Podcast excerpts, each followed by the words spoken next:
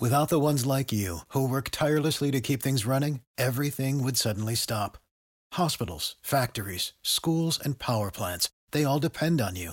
No matter the weather, emergency, or time of day, you're the ones who get it done. At Grainger, we're here for you with professional grade industrial supplies. Count on real time product availability and fast delivery. Call clickgrainger.com or just stop by. Grainger for the ones who get it done.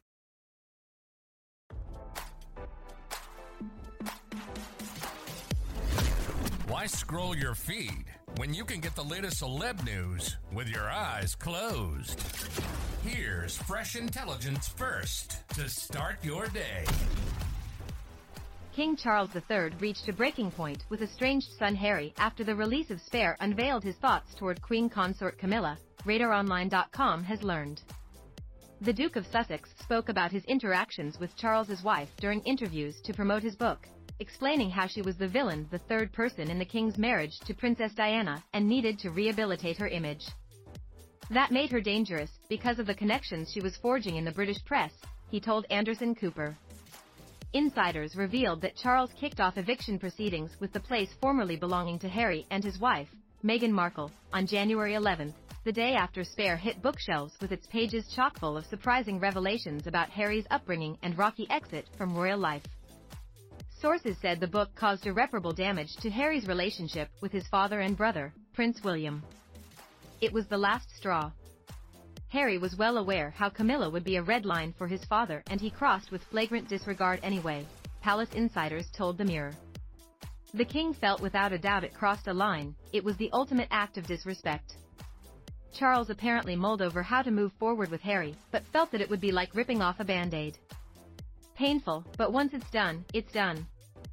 Frogmore Cottage has since been offered to Charles's brother Prince Andrew, who is said to be resisting pressure to downgrade from his spacious royal lodge.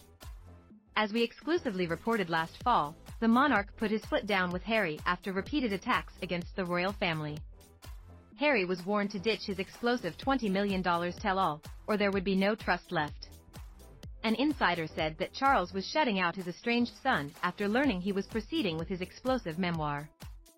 Sources claimed the two had been attempting to work out their differences, but the book remained a bitter subject for them. Harry's sibling also had his own concerns. William is keeping a vigilant eye on King Charles, said another insider, claiming that his health is an ongoing conversation behind palace doors. Many are now still wondering if Harry and Meghan will return to the UK for the King's coronation on May 6 amid news that Charles and Camilla will soon be going on a five-day trip to France and Germany, but only time will tell. Now, don't you feel smarter? For more fresh intelligence, visit radaronline.com and hit subscribe.